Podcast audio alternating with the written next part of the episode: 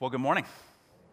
My name's Scott, uh, one of the pastors here. I'm so glad you decided to join us. We're ending a series today um, called Religious Lies, and we're looking at the lies that are perpetuated by churches, people, uh, the institution of religion itself that keep people trapped.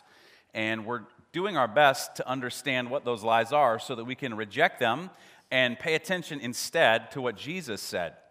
And so today I'm going to talk about one of the lies, and it, I'm, I'm, just I need to qualify all that I'm going to say today because uh, we're going to talk about hell. I know on Mother's Day there's no better subject than talking about hell, right? What a great yes, Mother's Day, hell, they go together. Um, not trying to say your mother. Okay, I'm not even going to touch that. Um, Uh, but we're going to talk about because we're looking at a chapter in the Gospel of Matthew where Jesus has this scathing critique of religion. Uh, that we have to pay attention to, and Jesus brings it up. So we're bringing it up because Jesus brings it up, and we're going to do our best to uh, understand what Jesus means when he talks about um, hell. And I, I, just need you to know, I'm not, I'm not going to. This is not the final word on this subject. I could, we could talk about this for a long, long time. Uh, this is not even the best word on this subject. I'm just going to do my best to try and explain to you how Jesus thinks about this and, and, uh, and what we need to do as a result of it. Are you, are you okay with that? Right? Uh, just turn to your neighbor and say, Oh, no, I'm not even going to say that. I'm not, that's something going through my head that I'm not going to even go to. Uh, just turn to your neighbor and say hi. Um, I want to invite you to stand with me. We read uh, together from the scriptures. Uh, these are the words of Jesus. I'll read them aloud, they'll be on the screen and uh, then we'll look at what they mean for our lives. Uh, Jesus, Matthew chapter 23 Woe to you, teachers of the law and Pharisees, so people like me, you hypocrites. You shut the door of the kingdom of heaven in people's faces. You yourselves do not enter, nor will you let those enter who are trying to. Woe to you, teachers of the law and Pharisees, you hypocrites. You travel over land and sea to win a single convert, and when you have succeeded, read that last whole phrase with me. Ready? Ready? You make them twice as much a child of hell as you are. This is the word of the Lord. You may be seated. Thank you so much for standing. When you came in, hopefully you got a, a, a, note sheet. What happens with that is there are blanks that you can fill in if that helps you. And on the back, our life groups during the week answer some of the questions and helps them talk about it. Uh, well, here's, here's the first thing I want to tell you is that Jesus is against what I'll call a religious spirit. Um, the reason Jesus is against the religious spirit is because a religious spirit kills. Now, literally, this can be the case. Uh, it's, it's not a stretch today to say that people are killed in the name of religion. You see it on the news. Uh, this has always been the case. In fact, there's a famous scene in the Gospel of John where there's a woman who's caught in adultery, and all the people, in the name of God, are ready to kill this woman for doing something wrong. So, religious literally kills. But it also kills, and this may be the more damning thing, uh, is that religion kills people's hearts and souls. They believe some twist on the truth that's a half truth, and it messes them up. I, I remember uh, reading, uh, this was younger days for me, uh, in First John, where First John, we're going to look at this starting next week in a new series, uh, where he talks about, he says, listen, if, if our hearts condemn us, and I read that phrase, if our hearts condemn us, and I went, oh man, I'm, my heart condemns me a lot. I must be a total mess. And I remember I had this incredible anxiety settle over me because I was picking up the cues from the religion around me. And I thought, my heart does, condemn me. And then God must condemn me. And, I, and I, I remember carrying around this incredible burden, like I'm under condemnation. And I never, I never saw, for whatever reason, the next part of the verse that says, God's greater than our hearts. We'll talk about that more next week. But religion kills the heart of a person. Here's the reason why is, is a religious spirit, this is how I'm defining it, is a set of expectations you can't ever quite reach. Uh, when you're around a religious spirit, you just know it oozes off of a person or it oozes off of a church, and you go, man, I, want, I don't know what that is, but I don't want anything to do with it. So people in, in, that have a religious spirit, they will say when you mess something up, hey, forgive me. And they'll say, yeah, I forgive you. But you know they don't really mean it. They'll say when something doesn't go right, yeah, yeah, no, no, no, don't worry about it. It's okay, but you know. You don't know how you know, but you know that it's not. They'll say things like, I believe in the grace of God, but you know in their actions and responses to you that that is obviously not true. A religious spirit is like, uh, like radiation. Some of you are old enough to remember this, some of them are not, but the, the meltdown of the reactor in Russia and Chernobyl. Uh, here's a sign that they still have up today warning you about that. I don't read Russian, so whatever that says, but we know the sign, right? If you come into this, if you come into this space, you're going to have this invisible force that's going to invade your body and mess you up. I you can't see it, but you always feel it. And it's the same thing for religious spirit. When you're around those people that have a religious spirit or that place that exudes a religious spirit, you eventually, like radiation, not knowing it, you eventually feel this wooziness. And when you're around it for long enough, especially if you grow up in it, you, you, you're radiated by this atmosphere that you're around, this religious spirit atmosphere. And then ultimately, what happens is then you give off the same radiation. That's how radiation works. You get irradiated, and then anyone that's around you has the same exact thing. Now, I, this is how, I, this is how I, I, I, know you're experiencing a religious spirit, any kind of spirit. You experience it in three ways um, a look, a word, and a touch. A look, a word, and a touch. So, a religious spirit, someone with a religious spirit, the look that they give you is this look of almost perpetual disappointment like, mm, I could have done better.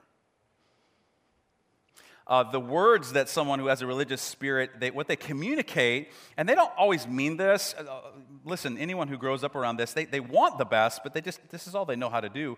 Uh, they let you know how you didn't measure up. And usually it's kind of passive aggressive. Uh, but they let you know in the words that they use. Maybe it's very direct that you disappointed them in some way. And then, and then the touch that comes across is a touch down. I don't mean, oh, score. I mean, they, if they touch you, it's like this condescending kind of pat to let you know that you don't really measure up. And they let you know that you could have done better. And often the way touch is communicated is by not touching you.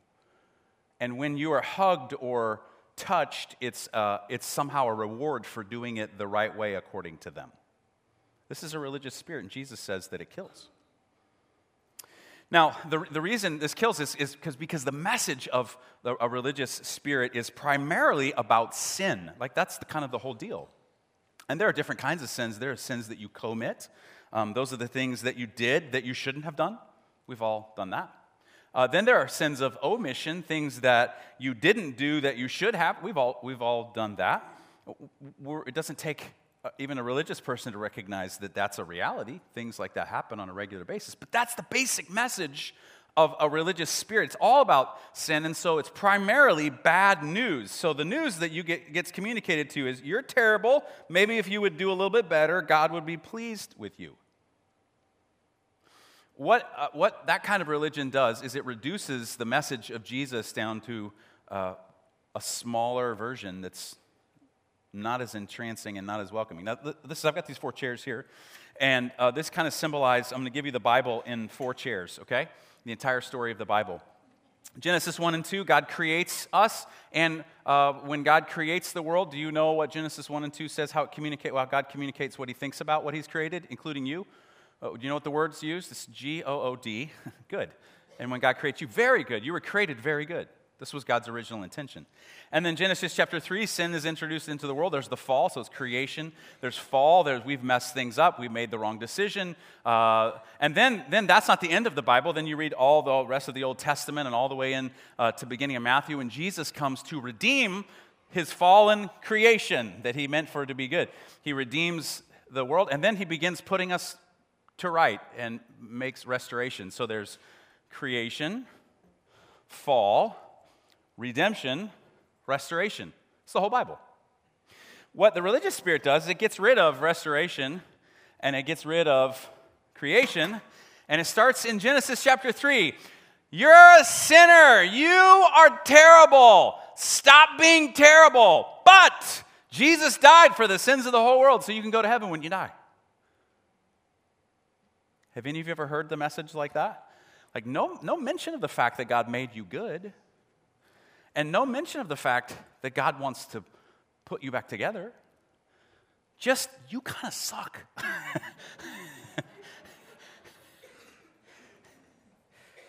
So, what happens when, when this is the only message that gets conveyed is that actually leaves your actual life totally untouched.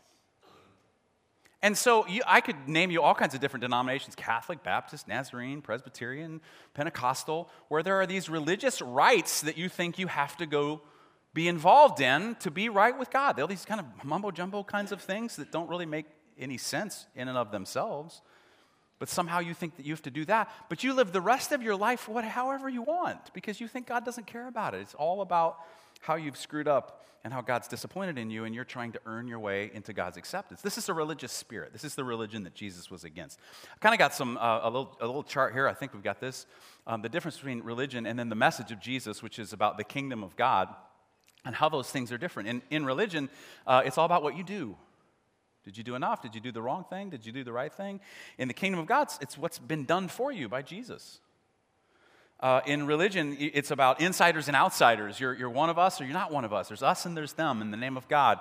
And in the kingdom of God, it's y'all come. My, my mom's family's from the south, and y'all means you all. Y'all come. It's like everybody's welcome in the kingdom of God. Uh, in religion, you please a God that you basically create. If you were here a couple weeks ago, we talked about how we sometimes create God in our own image. And in the kingdom of God, Jesus reveals what God's like. When you see Jesus, you see what God's like. In religion, there's a scapegoat. We talked about that a couple of weeks ago. In the kingdom of God, it's Jesus bears our pain. We don't have to scapegoat anybody anymore. We don't have to blame people. Uh, in, in religion, it's all about pretending, putting on a face, uh, having it all together. In the kingdom of God, it's you're free to confess, you're free to be known, you're free to have somebody love you. In the kingdom of, uh, in, in religion, it's all about condemnation because you didn't measure up. And in the kingdom of God, it's about grace. It's about grace. So Jesus uh, says that the result of a religious spirit is that we create what he calls children of hell. Now, hell's something that Jesus actually talked a lot about, and I'm, I'm not going to go in great detail. Again, this is not exhaustive. I'm not trying to be heretical. I'm going to make you think. I hope everyone leaves here, whatever, whatever stripe you are coming from religiously, maybe nothing, maybe something that you walk away and you go, hmm, I hadn't thought about like that. Uh, I'm going to make you upset, probably, so bear with me. Um, but we're going to talk about what Jesus talks about. Let's think about hell for a second, right? Uh, what, what, is, what is hell? Hell is everything that God is not forever. Uh, it's the removal of all that is God. So uh, the Apostle Paul writes in his letter to the Galatians in the New Testament, he says that the fruit of God's Spirit are things like love, joy, peace, patience, kindness, goodness, gentleness, and self control. These are things from God. Imagine a reality where all of those things are removed no love, no joy, no peace, no patience, no kindness, no goodness, no gentleness, no self control. What would you have if you removed all of those things? Well, that would be hellish. Heaven, on, uh, on the flip side, is everything that God is forever. It's the removal of, all, removal of all that is not God. All the pain, all the brokenness, all the hurt, all the difficulty, all the bitterness, all the betrayal, all the unforgiveness, all wiped clean. And Jesus talks about both of those things. Now, he uses two very um, unique words when he talks about heaven and hell. Uh, they're two Greek words, and it's Gehenna and Hades. Would you say that with me? Gehenna and Hades. Uh, Hades is the world. It was a Greek concept. It was the underworld where your soul went when you died. Jesus says it like this in Matthew 16, 18. He's talking to Peter, and he says, I'm going to build my church, and the gates of hell, the gates of Hades, will not overpower it. Kind of a generic way to think about death. So Jesus, when sometimes when he uses the word hell, he's using the word Hades. But then there's another word that he uses, Gehenna, and uh, it's from uh, a place called the Hinnom Valley uh, in Jerusalem. Held off on the picture in just a second, guys. Uh, in Jerusalem, where uh, in ancient times the god Molech was worshipped. And the god Molech, in people's understanding, required child sacrifice. And so child sacrifice took place in this valley. And because Jewish people said, well, that was, that's a foreign god, we shouldn't do anything with that, they turned that into the garbage dump. And so all their garbage was taken there and it was on fire. It was on fire continually. The smoke was always rising. If you went there, the smoke was so thick that it would make your eyes weep and you would grind your teeth and go, oh, this is disgusting. This is terrible. Um, it's, the, it's the Hinnom Valley. Here's, I've got a picture of the Hinnom Valley today outside of Jerusalem. And it is frozen over. So if you ever made a promise for when hell freezes over, it is time to pay up.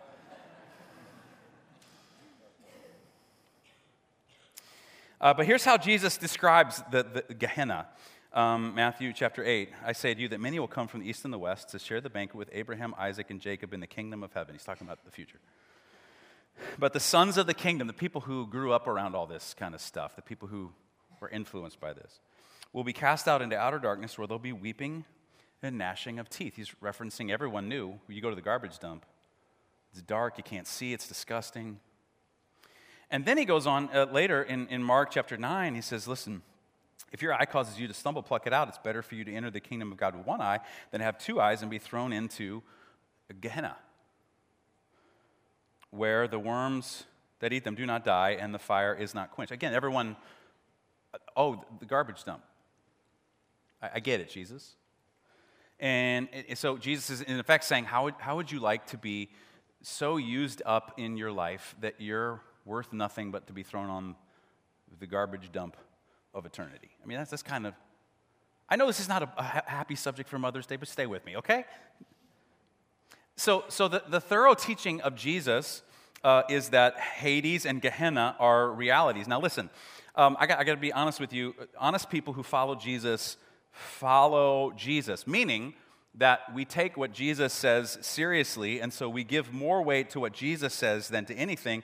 Now, the reason we do that is because we say, as Christians, that Jesus rose from the dead. And so, if you can rise with the dead, whatever you say goes. If you rise from the dead, I will, say, I will just go, whatever you say. yep, sure. Jesus, so we give all this weight to what Jesus says, and Jesus taught that there is a reality known as Hades and Gehenna, and it's, it's, he uses all this language. Um, I, now, I, I got to be honest with you. I wish there was a way around that. I wish this was not something that Jesus taught. I personally don't like it. It seems unfair. Uh, it seems harsh. It seems uh, not fitting with the spirit of our age. And, and I got to say, honestly, I, I hope, especially if you grew up around this, you shouldn't want there to be people in hell because God doesn't want people to be in hell. Peter says that God's not willing that any should perish, but that all should come to repentance. So you shouldn't want that. But for me, an understanding, this is me, my, my interpretation here, understanding hell for me turns on, on two questions about the character and nature of God. And, and here they are. If you've got notes, you can keep them. First one is this Is, is God, uh, is, in your understanding, is God small minded? Here's what I mean by that. Does, does God uh, operate with the reward and punishment system? Is that kind of his whole deal? Is, there, is God just about the carrot and the stick? It, don't we think that someone who leads with a carrot and a stick only, if that was their only tool in their leadership tool bag, you would go, that's not a very good leader. That's not a very good boss. Now, if you're a parent, you know you start out with the carrot and the stick. Why do you do that? Because you're trying to teach your kids to behave in a different way. But if they're in college or they're in trade school or they're 22 years old and you're still using the carrot and the stick, like something's gone wrong, right? It's kind of small, kind of a, a narrow kind of a, a way of, of seeing things. And, and, and so just go down this path with me for a second. If there's a divine intelligence that created the universe, is that all God has is the carrot and the stick? Now, that's how we commonly think about hell. It's like the carrot and the stick. I want the carrot, I want to avoid the stick. Um, and, and like, so is God basically saying, listen, you screwed up, now go rot in hell for all eternity and think about what you've done? Kind of like he sent you to your room, but forever. That conception of God is pretty small minded. So, if, if God's not small minded, then what in the world is Jesus talking about? Well, here's the second question, and it, it, for hell, for, for me and my understanding, is that it, is God wise? In other words, does God do what's best for people? C.S. Lewis, one of my heroes, wrote a bunch of books. Um, talked about him last week a little bit. But one of the books that he wrote is called The Great Divorce. It's really small, it's about that big. Read it this week uh, again, uh, and the, it's, a, it's kind of an allegory, and he writes about these people who are in hell. They don't realize that they're in hell, and they get on a bus and they go to heaven. And he describes their experience, these people who uh, come from a reality that they don't really aren't even really aware of, but they're stuck in it, and they go to heaven, and how they're unable to make sense of what they are experiencing. And here's, here's what he's trying to communicate: is he says that heaven is where only reality happens. Everything absolutely real happens in heaven. Everything is as real as it can be. The weight of reality weighs on you like you can't believe when you are in heaven. And hell, though, is where you are fully responsible for the person that you are, who you have become, the kind of choices that you've made, the character that you developed. It is all on you. There is no one else to blame. But, C.S. Lewis says, but you refuse to see it because you're too proud to admit anything else is happening. And so I, I kind of think instead of thinking in terms of reward and punishment, that we should think about it in terms of responsibility and reality because there's a, a, tension in how Jesus describes hell. He says, if you were paying attention, he talks on one hand, there's going to be outer darkness. And then on the other hand, he says there's fire. Well, is Jesus contradicting himself? No, I think he's saying it's a reality you could not possibly imagine. And so C.S. Lewis says the people in hell, they've become a certain kind of person and they're too proud to change. So he says it like this this is a, a powerful quote. This is what he says uh, There are only two kinds of people in the end those who say to God, Thy will be done, and those to whom God says in the end, Thy will be done.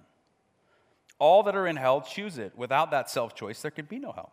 No, listen, no soul that seriously and constantly desires joy will ever miss it. Those who seek find, those who knock, it is opened. And now we even have a saying about this. We, we say this we say, I'd, I'd rather rule in hell than serve in heaven. What if, when Jesus is talking about hell, he's saying, I'm just going to let you have what you wanted? you didn't want me. And so we have this saying when I was growing up, we said that the Holy Spirit is a gentleman, meaning that God doesn't force himself on you. And if that's the character of God now, that will always be the character of God. And, and Dallas Willard says it like this He says, Hell is the best that God can do for some people because they don't want God. They want nothing to do with God. If in this life you want nothing to do with God, why, why would you want God for eternity? I mean, why would you choose that? So I, I know that's a lot to chew on. But this is why the message of Jesus is so refreshing because Jesus gives what the writers of the New Testament call the good news of the kingdom. We're going to talk about what that means. And so here's what Jesus says he, he talks about hell, and then he says that when, when you practice a, a, religious spirit kind of religion, that you end up making people twice as much a child of hell as you are. And, and what you're doing is you're laying on people what they can't handle. And it's like the flames leap from the future and burn them in the present, and you are converting them to a hellish reality, and you're bringing hell from the future into the present. Why is that? Well, um, there's this word that goes around church circles, and it's called uh, legalism, or, or, legal. It'll refer to someone and say, "Oh, that's a really legalistic person." What, what do we mean by that?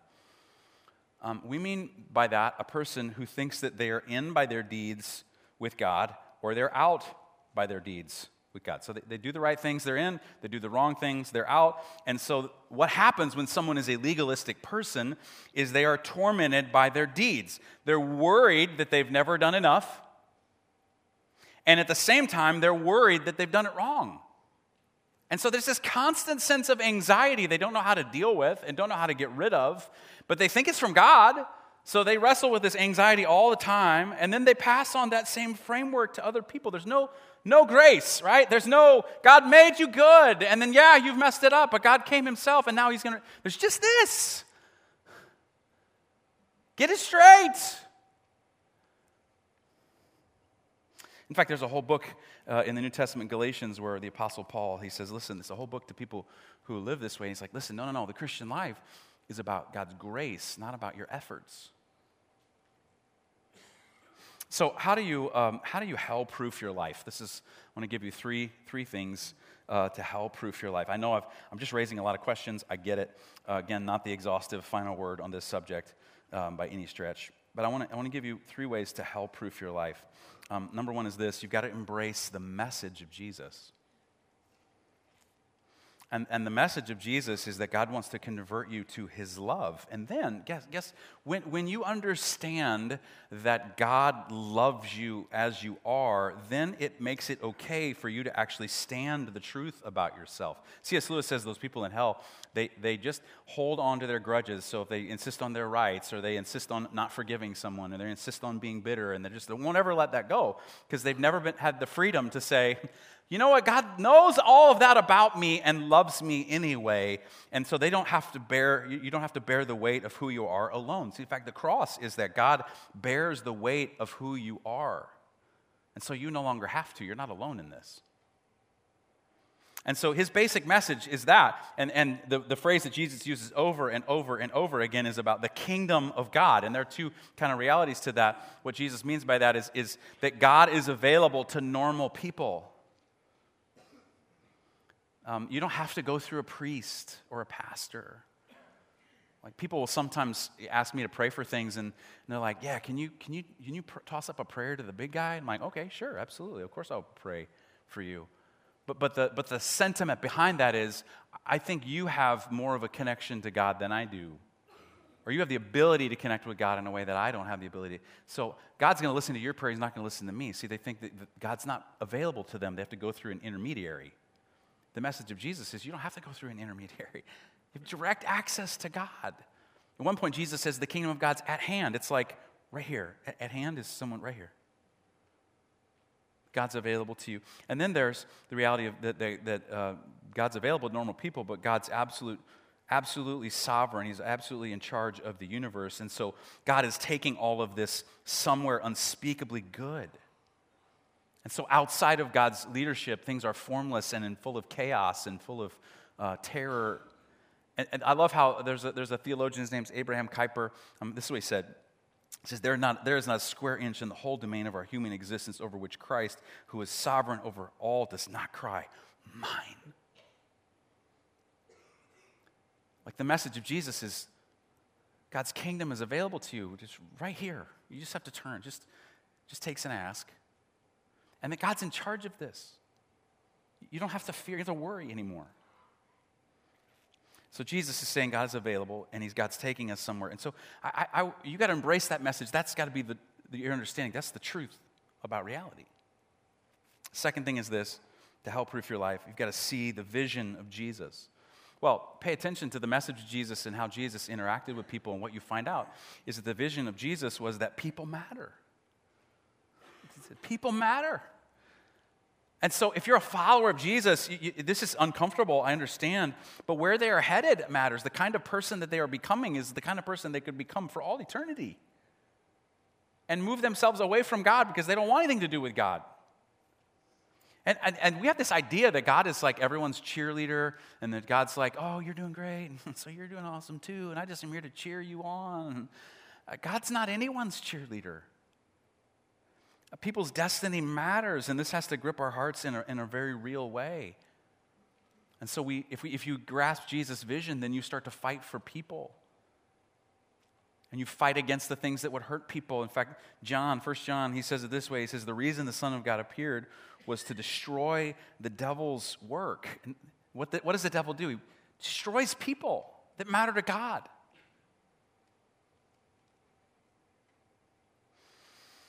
Well, we want to do something about this as a church, and so um, there are a couple things. They've been weighing on me, and I'm, not entirely, it's not fully formed in me yet what we need to do, and I've been thinking about it, praying about it. I want you to think about it, pray about it too. Um, there are two things that are just killing people in the region. One is addiction, it's just a crisis, uh, epidemic levels of addiction in our county. And, and, and since Jesus came to destroy the devil and all of his works, then then people who follow him, who say that people matter, need to do something about that. And then, then just the relationship crisis. People just don't know how to relate. They don't know how, when things go wrong, they don't know how to repair relationships. And so people are alone and hurting. And, and if we have Jesus' vision of things, then the people that follow Jesus need to say, okay, we need to do something about that. And I, I'm just asking you to think about that and pray about that because we need to make a difference together in those two issues in the region, in, in, in my view of, of things. And, and we have to have Jesus' vision for our church. So you've got to embrace the message of Jesus, see the vision of Jesus, and then develop the character of Jesus. Um, you, listen, you can change. You're not stuck as the person that you are. You don't have to be how you are right now forever the beautiful thing Jesus teaches is that heaven comes from the future and invades us right now. What you know Jesus' famous prayer, the Lord's prayer? Uh, we pray that God, your kingdom would come on earth as it is where? In heaven, right? that heaven can invade your current reality. You can change. And, and when you get to heaven, you'll be like, well, I started living in heaven when I was on earth because I had God's Spirit living in me and I was changing. I was moving in the right direction. Restoration was happening in my heart and in my mind and in my life. That can be your reality. You can change. And so, so those three things the look, the word, and the touch they change. When you get rid of a religious spirit and you embrace the message of Jesus and you see the vision of Jesus, Jesus begins to develop a different kind of character in, your, in you. And so you move from having a, a look of disappointment to a look that says, Welcome. I've uh, told this story before. I'll tell it again. Uh, you speak every week and try to come up with all new material and not re- re- re- reuse things. Uh, famous, kind of famous story about George Washington when he was a general. He was going across a stream, he and an officer, and there was a man standing on this, this side of the stream, and it was kind of deep and flowing fast. And the man looked up at George Washington and said, Can I have a ride? George Washington didn't announce himself or say, I'm George Washington, the general of the Revolutionary Army. Didn't say anything like that. And uh, the other guy just kind of looked at him like, What are you doing? And George Washington lets the guy get on the horse, takes him across, gets down. George Washington moves off a little bit, and the other guy, the officer, comes and says, Who do you think you are? Don't you know who that is? He's like, No, I, I don't know. That's George Washington. How dare you? Why in the world would you ask someone like that? Someone like you ask someone like that. He, this is what he said. Well, he had a yes face. The, the character change that comes out of you is then you, the way you begin to look at people is you begin to have a yes face. You look at people in a way that welcomes them. Some of us need to go from this to this like, it's like, what's in our heart has not made it to our face yet. we got to let it get there. A look that says welcome, and then a word that moves from letting people know they didn't measure up to your words, then encourage people. When you speak, you speak life to people. Even when you don't agree with somebody, you do your best to speak life to them. And then a touch. So from no touch or hurtful touch to hugs and high fives and fist bumps. I'm talking about safe touch here. But listen, all of us crave healthy touch, even people who don't like to hug. Mm, don't hug me. Everybody loves healthy, safe, good touch. Everybody. You interact with people every day, especially I, I have my wife and I have three kids, Hudson, Corbin, and Carrington. And my boys are old enough now that at every moment they are trying to beat me up and tackle me. And so I have to brace myself everywhere I go for like a hit from a linebacker. the reason they do that is because they are craving touch. And if you're a parent in that phase of life, you get a lot of touch. But I just want you to think about the person who has no family and never gets a touch. Or the person their spouse has died and they haven't been touched in a week or the person who's just been damaged by life. And so you're just kind of like, I can feel, I, I try my best because I know this is important to touch people. If you, if you come in, I, I will touch you. I'll put you my hand on the shoulder, I'll shake your hand, put my hand on your arm, because I know touch matters. But sometimes I'll feel someone tense up, like, oh, oh. And, and when that person finds out that you mean well for them, you'll feel their body go, oh. And so you look and you give words and, and, you touch people the way that Jesus would. We have a sign in our volunteer room, and maybe you're a volunteer and you've never seen the sign, and this will make you clue you in that we have a sign that says this.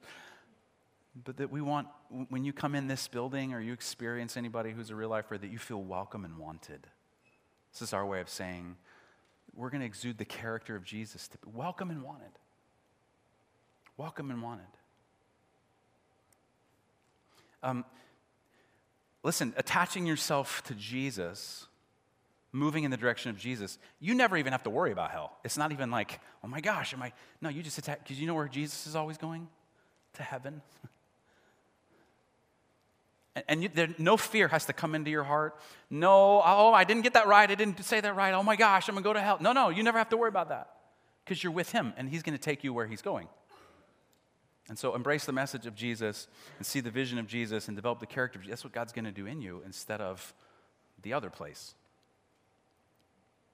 I thought it would be really helpful um, as we pray. Uh, I'm, not, I'm not into um, fear conversions, but there is a reality Jesus taught about Gehenna and Hades that I, I just don't want any part of. And any sane person wants no part of. And um, I, I, would like it if you're, uh, if you're open to it, uh, to attach yourself to Jesus and move in the direction he's going instead of the other direction. And so I just like to give you a really simple prayer that you could pray. If you would close your eyes and um, bow your head, um, I would invite you to pray this if this would be helpful to you. Say, Dear God, I need your help. I'm living in hell. And I want out. So I want to go with you where you are going. So bring heaven into my life. Thank you, God, for my friends here today. Uh, all of us are on a journey. All of us are going from some place to another place. Some of us know where we're going, some don't. Some of us are confused, some of us aren't. We just want to attach ourselves to you. You brought heaven to earth. Right now, in our current reality, we want to experience what you said is possible for heaven to begin breaking into our life, to bring restoration, to hear from you the message that you gave us when you created us, that we're very good. Yeah, we mess things up. And yeah, you yourself have come to make up for our gaps. But now you're in the process of putting us back together and restoring us. And we long for the day when everything's made right, when there's no more tears and pain and sorrow in the world.